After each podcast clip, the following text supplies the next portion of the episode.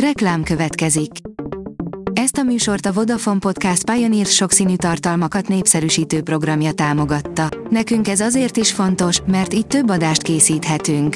Vagyis többször okozhatunk nektek szép pillanatokat. Reklám hangzott el.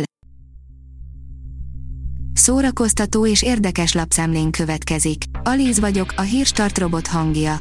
Ma március 29-e, Auguszta névnapja van.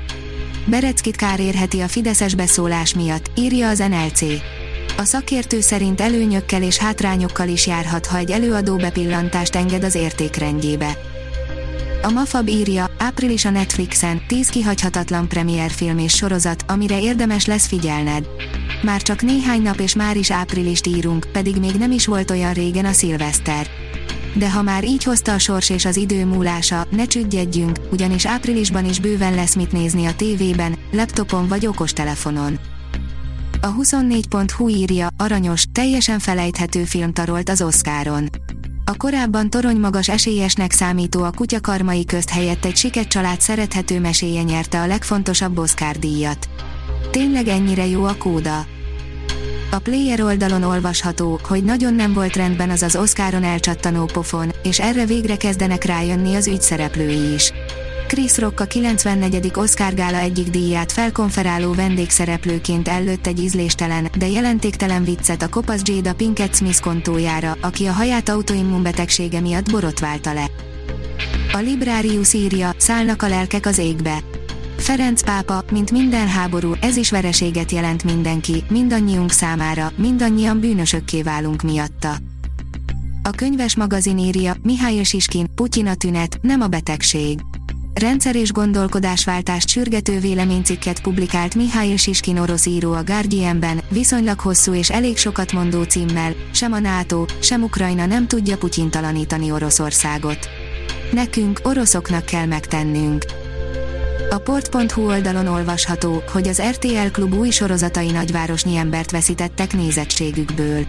Előző héten mutatta be az RTL Klub a Séf meg a Többiek című saját gyártású sorozatát, valamint a Zelenszkij főszereplésével készült a Nép szolgáját. Az első epizódok még hatalmas nézettséget hoztak, azonban a második héten már nem olyan fényes a helyzet. Az rtl.hu írja, Réz András az Oscarról, kicsit fárasztó, kicsit rohadtul unalmas, 2 évük lett volna valami újat kitalálni. Réz András meg volt győződve arról, hogy a pandémia 2 nehéz éve után friss, izgalmas, fiatalokat is megszólító Oscar-gálát láthatunk. Szerinte sajnos nem így történt. Ha nem lettek volna a gálán botrányos vagy vicces pillanatok, 48 óra elteltével már arra sem emlékeznénk, hogy mi történt, véli.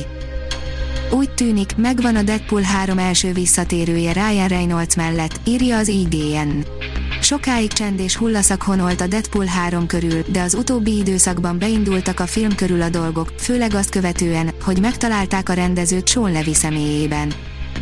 A Színház online írja, a Mi utcánk Budapestre érkezik Köles Ferenc díjazott monodrámája. A Most Fest 2021 szakmai zsűrije a legjobb monodráma díjjal jutalmazta a produkciót, 2022-ben pedig elnyerte a Made in Pécs, az év művészeti eseménye díjat is az előadás. Budapesten április 13-án 19 órától látható a Szkéné Színházban Tar Sándor a Mi utcánk című művének adaptációja Köles Ferenc előadásában.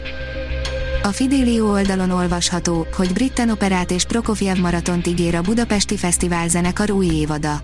Meghirdette 2022-23-as évadát a Budapesti Fesztivál zenekar, a baroktól a kortárs zenéig ívelő, gazdag repertoárt felvonultató koncertek mellett ingyenes programok is várják a közönséget, már idén is. A Hírstart film, zene és szórakozás híreiből szemléztünk. Ha még több hírt szeretne hallani, kérjük, látogassa meg a podcast.hírstart.hu oldalunkat, vagy keressen minket a Spotify csatornánkon. Az elhangzott hírek teljes terjedelemben elérhetőek weboldalunkon is. Ha weboldalunkon hallgat minket, az egyel korábbi adás lejátszása automatikusan elindul.